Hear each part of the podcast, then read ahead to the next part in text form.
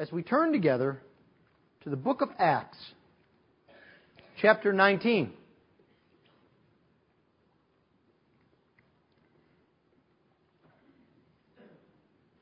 Seems like it was just yesterday we started in Acts.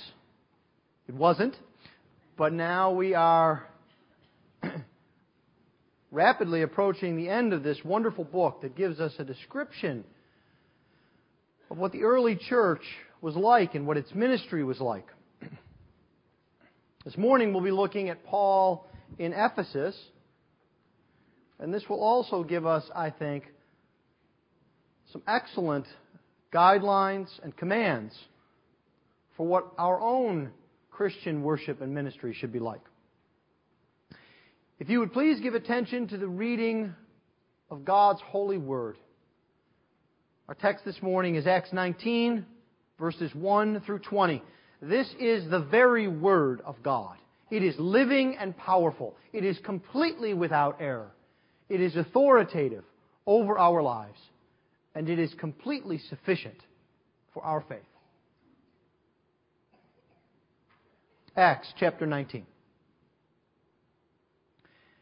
And it happened that while Apollos was at Corinth, Paul passed through the inland country and came to Ephesus. There he found some disciples. And he said to them, Did you receive the Holy Spirit when you believed? And they said, No, we have not even heard that there is a Holy Spirit. And he said, Into what then were you baptized? They said, Into John's baptism. And Paul said, John baptized with the baptism of repentance, telling the people to believe in the one who was to come after him. That is, Jesus. On hearing this, they were baptized in the name of the Lord Jesus. And when Paul had laid his hands on them, the Holy Spirit came on them, and they began speaking in tongues and prophesying. There were about twelve men in all. And he entered the synagogue and for three months spoke boldly, reasoning and persuading them about the kingdom of God. But when some became stubborn and continued in unbelief, speaking evil of the way before the congregation, he withdrew from them and took the disciples with him, reasoning daily in the hall of Tyrannus. This continued for two years, so that all the residents of Asia heard the word of the Lord, both Jews and Greeks. And God was doing extraordinary miracles by the hands of Paul, so that even handkerchiefs or aprons that had touched his skin were carried away to the sick. And their diseases left them, and the evil spirits came out of them then some of the itinerant Jewish exorcists undertook to invoke the name of the Lord Jesus over those who had evil spirits, saying, I adjure you by the Jesus whom Paul preaches. Seven sons of a Jewish high priest named Sceva were doing this. But the evil spirit answered them, Jesus I know, and Paul I recognize, but who are you? And the man in whom was the evil spirit leaped on them, mastered all of them, and overpowered them, so that they fled out of that house naked and wounded. And this became known to all the residents of Ephesus, both Jews and Greeks, and fear fell upon them all. And the name of the Lord Jesus was extolled. Also, many of those who were now believers came, confessing and divulging their practices and a number of those who had practiced magic arts brought their books together and burned them in the sight of all. And they counted the value of them and found it came to 50,000 pieces of silver. So the word of the Lord continued to increase and prevail mightily. Thus far, the reading of God's word. Let's pray for his blessing upon it. Dear Lord, we ask this morning that you would give us ears to hear, that you would give us eyes to see. We ask, O oh Lord, that you would affect us by your word so that we would be changed. We ask all of this in the name of our Lord Jesus. Amen.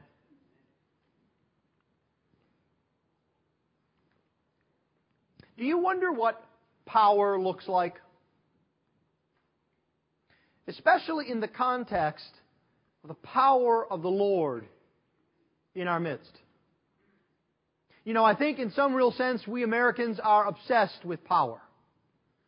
We have power steering, power brakes. We have power in our laundry detergents and in our cleaners. Power drinks. Power vehicles. There's nothing that isn't made just a little bit better with a little bit more horsepower, right? And we think that way, I think, too, with respect to our faith. We want to get over the hump to the place where our faith is strong and where we feel we're in control and have power. We desire power for our ministry and for our church. Desiring power, desiring to see the power of the Lord is not a bad thing. It's actually a good thing. The problem comes when the definition of power is ours and not God's. And so, this morning I would like us to see what the power of the Lord looks like. I think in some ways it'll be what you expect, but I think in other ways this text surprises us. Encourages us what real power looks like in our lives. What the power of the Lord is.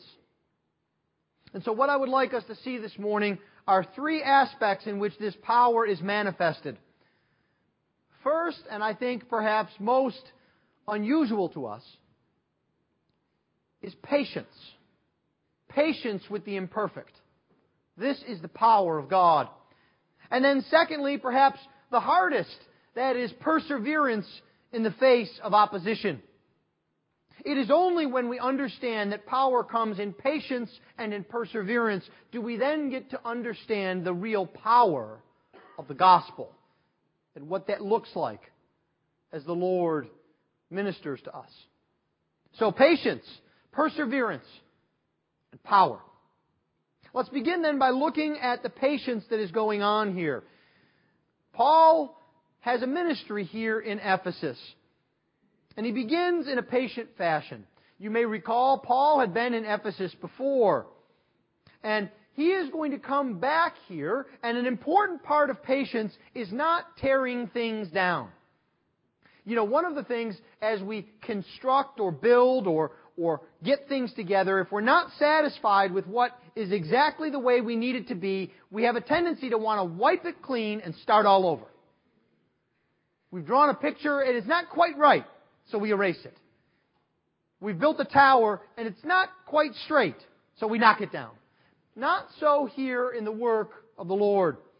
Paul comes back to Ephesus, a place he had been just shortly before, and Ephesus is a very important place. Ephesus is a large city. I spent a little bit of time this week as one of the things I've tried to do is to compare cities to give you an idea. So we talked about Corinth as the Las Vegas of the ancient world. I think Ephesus, if I had to if I was forced to put a, a city that you were familiar with on it, I would say Ephesus is a lot like Chicago.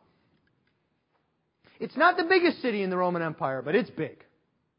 It's a city with a lot of uh, commerce. It's a city with a large port, which Chicago does as well on the lake.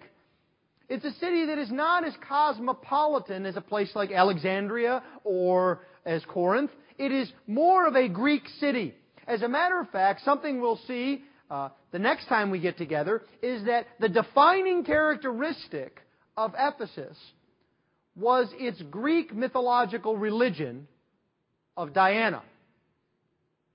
And so, Ephesus is this large city. It is a place from which the gospel can jump out. If you could just picture in your mind's eye, if all of the Midwest was unevangelized, what a great place Chicago would be. You could go off to Milwaukee, to Indianapolis, to Detroit, to Pittsburgh, all kinds of places it would be a staging ground. That's how important Ephesus is. Ephesus is also a place that is under economic pressure. Perhaps you can relate to that. Ephesus was a wealthy place. It was so wealthy that when Mark Antony conducted his war against who would later be Caesar Augustus, in order to pay for it, he taxed Ephesus at 10 times the normal rate. How'd you like to get that in your tax bill this week? You can imagine what that would do. Even in a wealthy place, it would make them feel squeezed. It would make them feel anxious. It's a strategic city. And Paul knows this because we will see that Paul will spend at least three years here in this city, which has been very unusual for him. He has spent two years in Corinth, but now he is going to spend three years in Ephesus, two in the text that we've read today. Well, Paul was here earlier, you recall. He went and spoke at the synagogue. They begged him to stay, but he said, No, I've got to go to Jerusalem.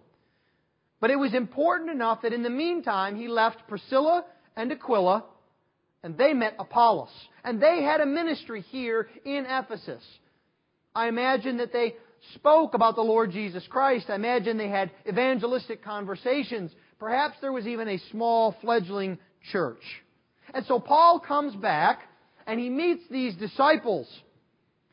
And these disciples, if what they know confuses you, you're in good company. Because no one is really sure how much they know. Have they believed enough to be Christians or not?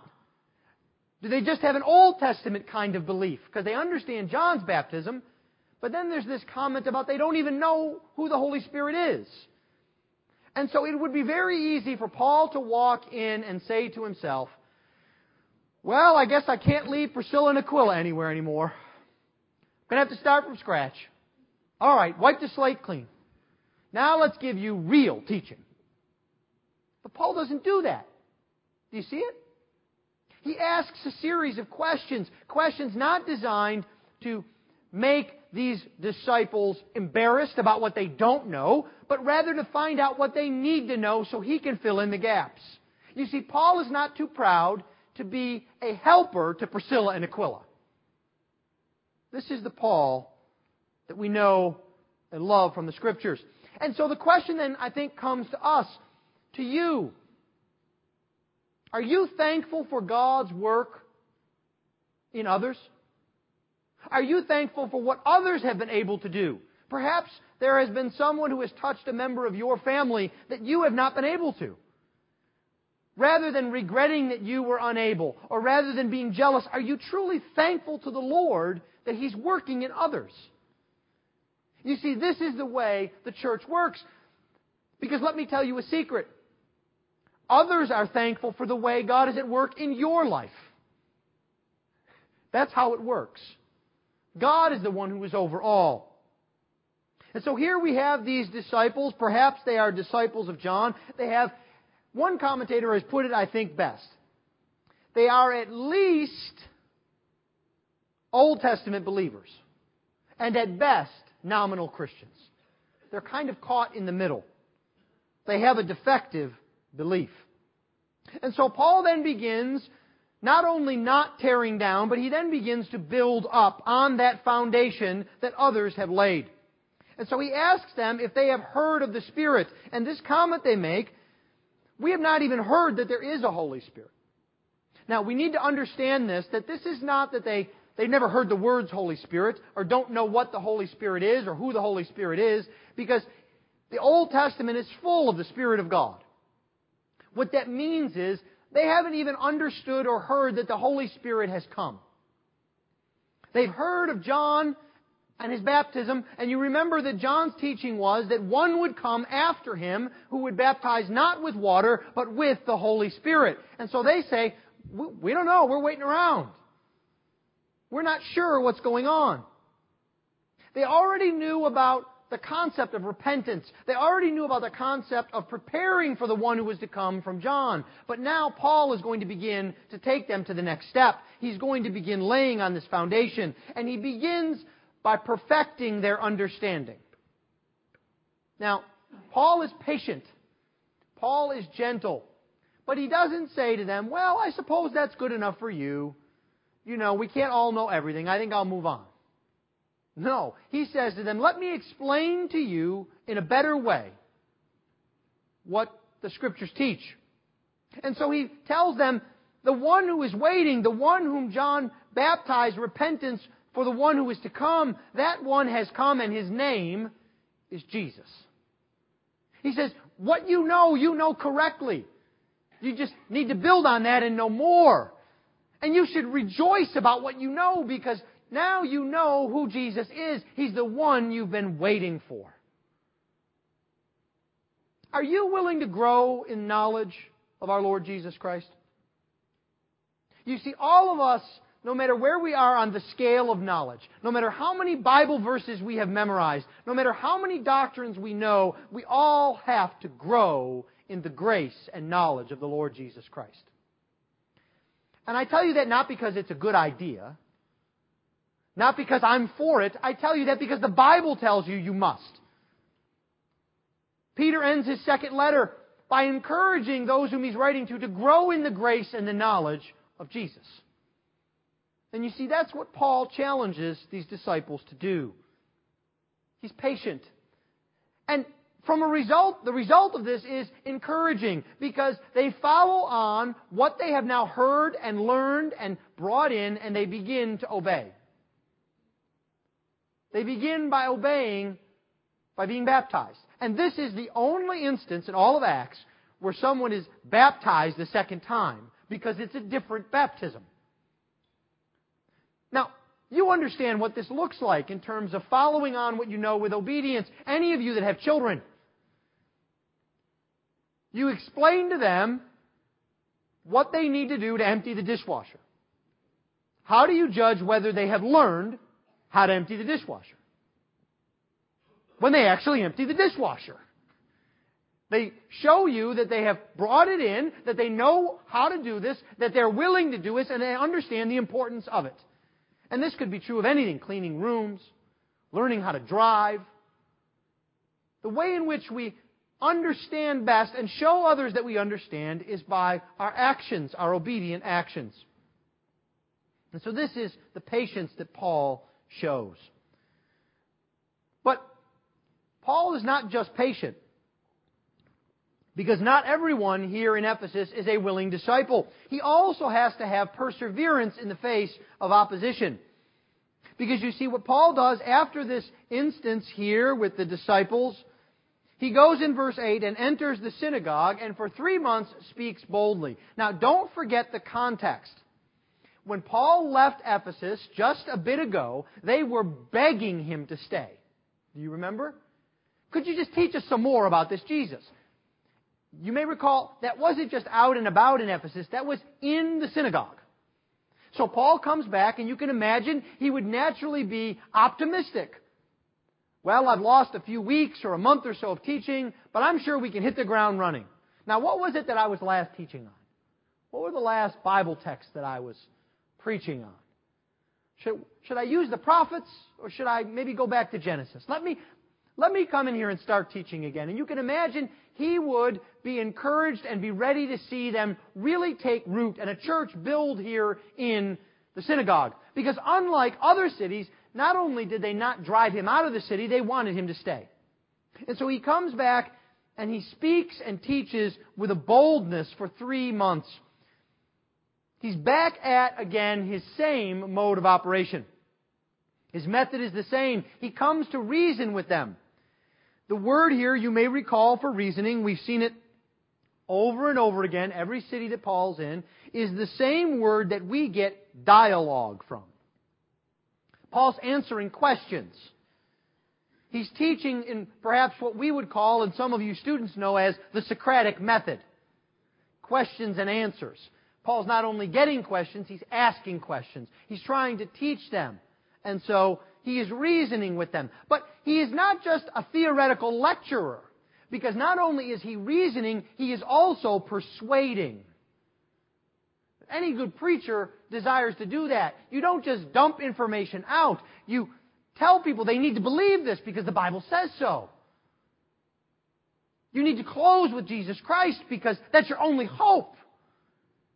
You have to persuade, and so that is what Paul is doing. He's not just telling them a story about Jesus, he's telling them that they are lost in their sins, and if they have any hope at all of eternal life, if they have any hope in life, any hope to be right with God and to be right with their neighbors, it can only be through Jesus. This is what Paul is teaching boldly. He's teaching boldly without any fear of man. Do you have boldness when you speak to your neighbors about Jesus? Or your coworkers? Now, I don't mean loudness or obnoxiousness. I mean boldness. I mean speaking even soft tones, even asking good questions, but without fear. And before you say, well, Pastor, I'm not the Apostle Paul. Paul can do this, but I get tongue tied. Paul was bold all the time, right? This came easily to Paul, right? He was a, he was a man who sat at the feet of Gamaliel. He was traveling all over the place, an itinerant preacher and missionary. Of course, it would be easy for Paul to speak boldly. Except for we know this. Paul wrote a letter to this church. It's the book of Ephesians.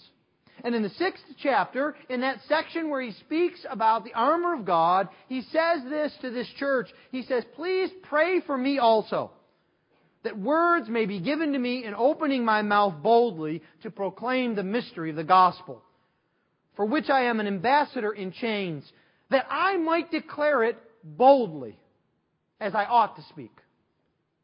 You see, Paul had to ask for prayer that he would speak boldly. Paul was in the same spot that you are. He persevered. He spoke boldly. And this was something that he did even beyond Ephesus. We'll see that at the very end of Acts, in chapter 28, Paul is doing this very thing. He is speaking and proclaiming boldly the kingdom of God. Well, Paul is speaking boldly, but what is the message? The message might seem at first a bit odd it says that he spoke and persuaded about the kingdom of God.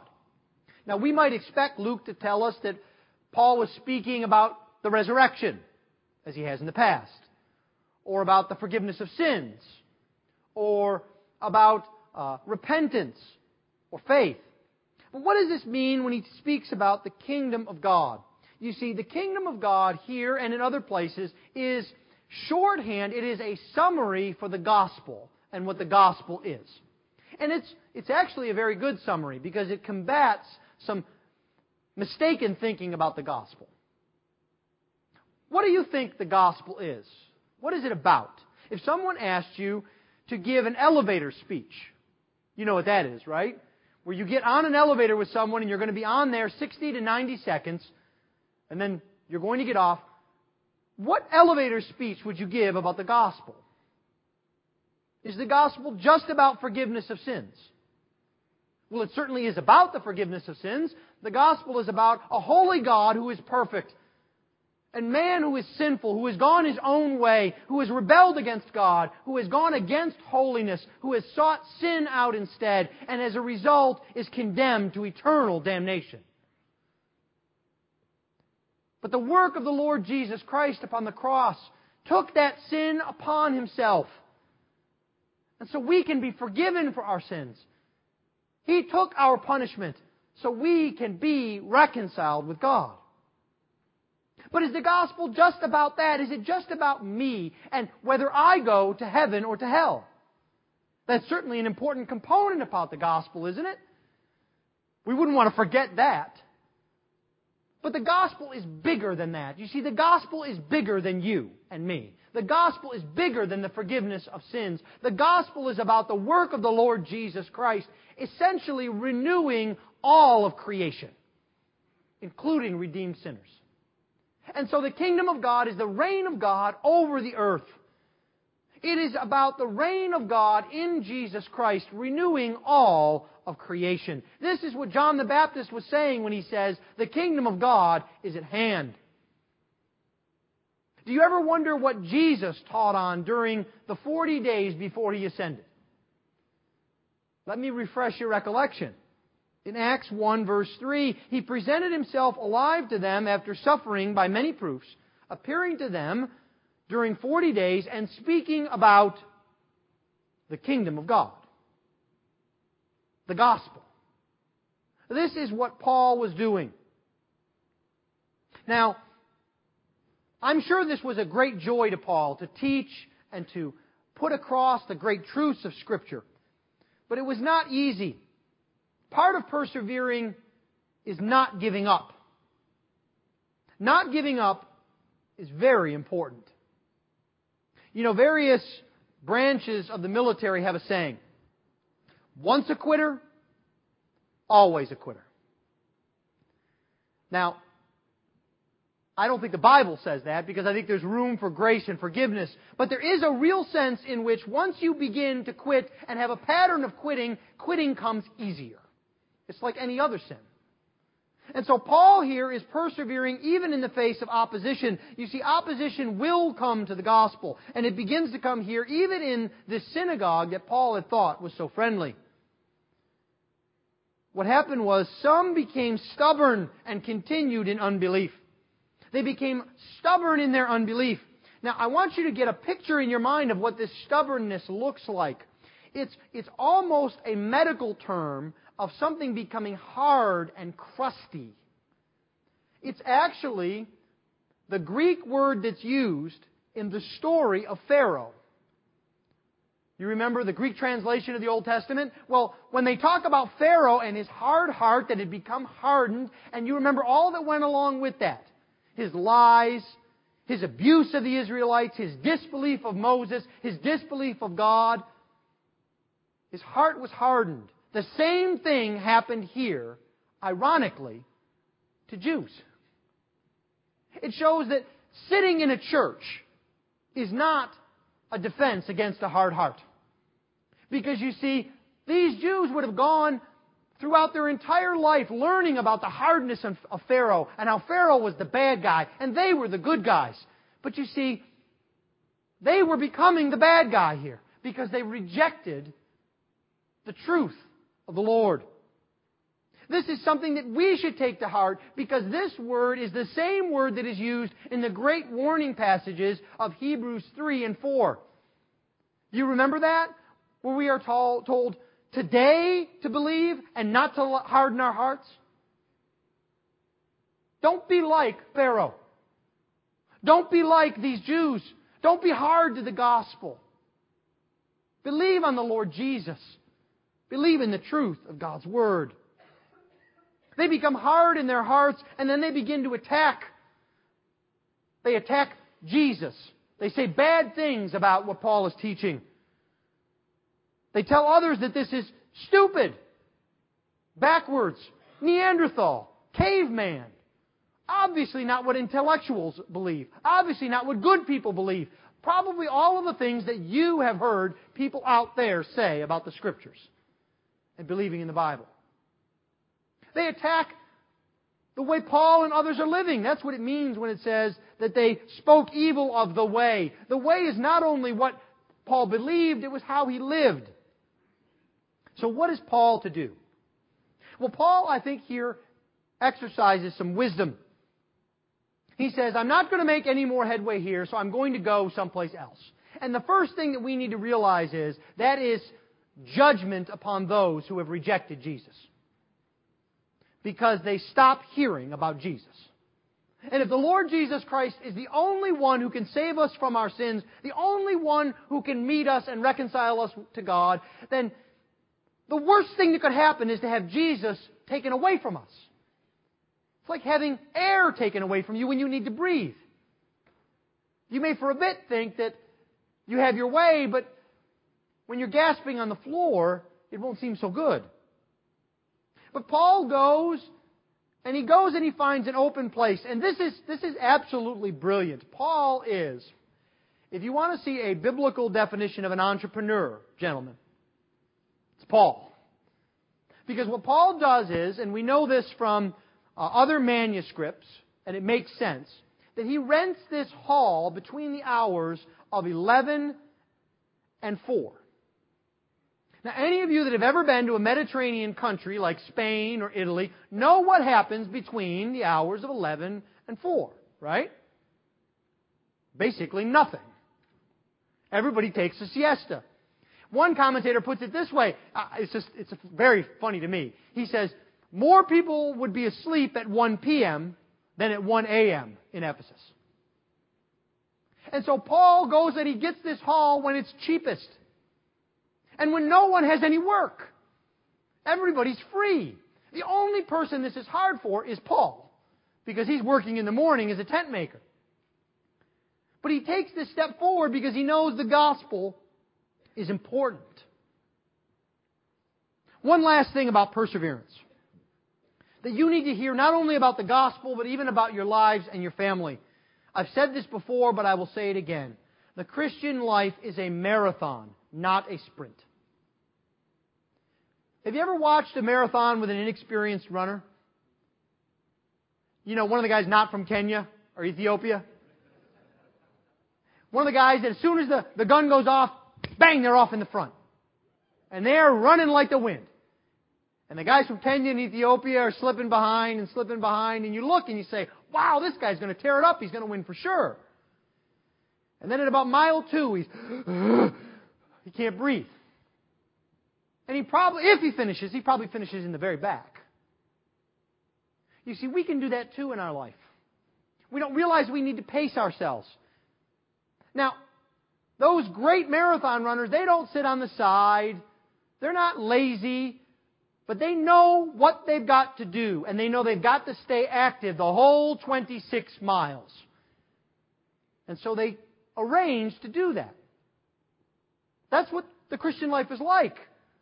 In the church, in your family, at work, it's a marathon. And so this is what allows the gospel to get out, as Luke tells us, to all in Asia. Well, Paul has been patient Paul has also been persevering. And because of that, Paul will now see, along with us, the power of the gospel. And the power appears first in a way we can most readily understand, in a miraculous power. Look with me at verse 11. And God was doing extraordinary miracles by the hands of Paul. Now that's redundant, isn't it? These aren't regular old miracles. These aren't everyday kind of miracles. These are extraordinary miracles. The word here for extraordinary is things that do not happen ordinarily, things that are out of the course of life. So these kinds of miracles are ones that will get everyone's attention. Now, why would God do this here? We don't read of this kind of thing in Corinth. It's because Ephesus, in addition to being the ancient Chicago, is also the witch capital of the world. We're going to see that later. It's a place where magic arts are everywhere. Everybody's got a spell. Everybody knows the evil eye. Everybody's got a potion or two. That's what Ephesus was known for. As a matter of fact, the, the word for spell in the ancient world was Ephesian letters. That was the word for spell. And so Paul is entering into a place where magic is very common. And so God begins then to work to get people's attention, first through healings. And it's very interesting what happens here. The, the Bible text is, is a bit um, sanitized. It talks about handkerchiefs and aprons. You may have heard the word even napkins, I think, in the King James. What this basically is, is Paul's work do rag. You know, when you're working and there's no air conditioning, you need to keep the sweat out of your eyes, especially when you're working with, with leather material making tents. And so it's the, the handkerchief, the napkin, the cloth that Paul would tie around his forehead. And so the point that the Bible is making here is not that we should go out seeking magic handkerchiefs. It's that even something as mundane and quite frankly disgusting as a used sweat rag, God is using to heal people miraculously. God is using the filthy, mean things of the world to overcome the greatest spells that anyone in Ephesus could have. You need to see that power. It's extraordinary. God is trumping anything that anyone else could do in Ephesus. You see, it's because God wants to show us real power here. We see it in another way. Paul's work is so effective that seven sons of a chief priest or a high priest. Now you need to know here that Sceva is not a real high priest. Because he would be in Jerusalem then. He's a Jew that walks around Ephesus with his chest puffed out saying, I'm the big priest. I know the most. I'm the most powerful. And his kids figure that they got to keep on the family business of bragging. And so they see Paul being effective and they say, let's just do what he does. And they walk around saying, now think about how ridiculous this is. They don't know who Jesus is and they don't even say, I command you in Jesus' name. They say, I command you in Jesus' name, you know, the guy that Paul talks about.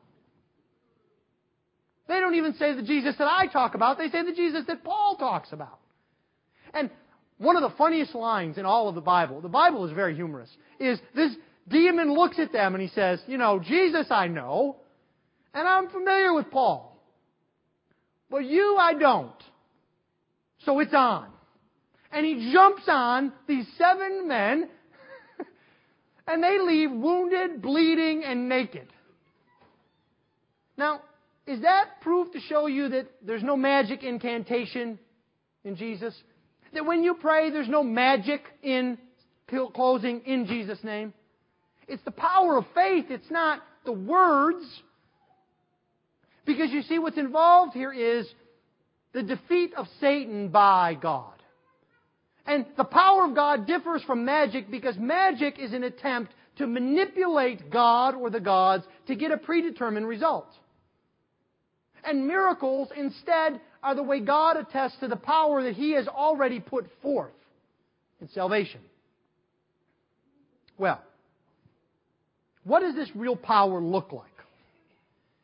Finally, it looks like life changing power. That's the power of God. Because you see what happens here after our humorous interlude with the seven sons is that everyone is kind of in awe of what is happening and the power of Jesus. And so what happens is fear falls on all of them and those who are believers, they now come and confess and divulge their practices. Now what does this mean? It means that they give up on magic. Because you see, what makes magic powerful is the secret. Right? Does a magician ever tell you how he does the trick? If he does, what happens to the trick? It's worthless. And so they come forward and they confess. They speak out their spells. They say these have no more value. There's no more worth to it. They show you where the rabbit is in the hat. They're giving up on this life completely. And this kind of repentance does not come cheap. They take all of their spell books and they burn them. And we're told that it, the worth of it is 50,000 pieces of silver. Let me give you two ways to think about this. One piece of silver was an ordinary man's day's wage. So that meant that the value of this books was enough to pay a man every day. Remember, there's no holidays or vacation in the ancient world. Every day for 137 years. It was enough to feed a hundred families for almost two years. This kind of repentance does not come easy. It's not cheap. Because you see, when God gets a hold of you, when God brings you to repentance, when God shows you who He is, that power from the Lord cannot be slowed down. It cannot be stopped. Victory is at hand. We see that here at the end of our passage, don't we? It's not just that they repented and burned a lot of costly things, but as a result, the word of the Lord continued to increase and to prevail mightily. Do you want to see the word of the Lord increase and prevail? Then you must be patient with others. You must persevere through difficulties. And you must trust yourself to the power of the living God, giving up everything of yourself, repenting before Him, and seeking His glory alone. That's where true power is found.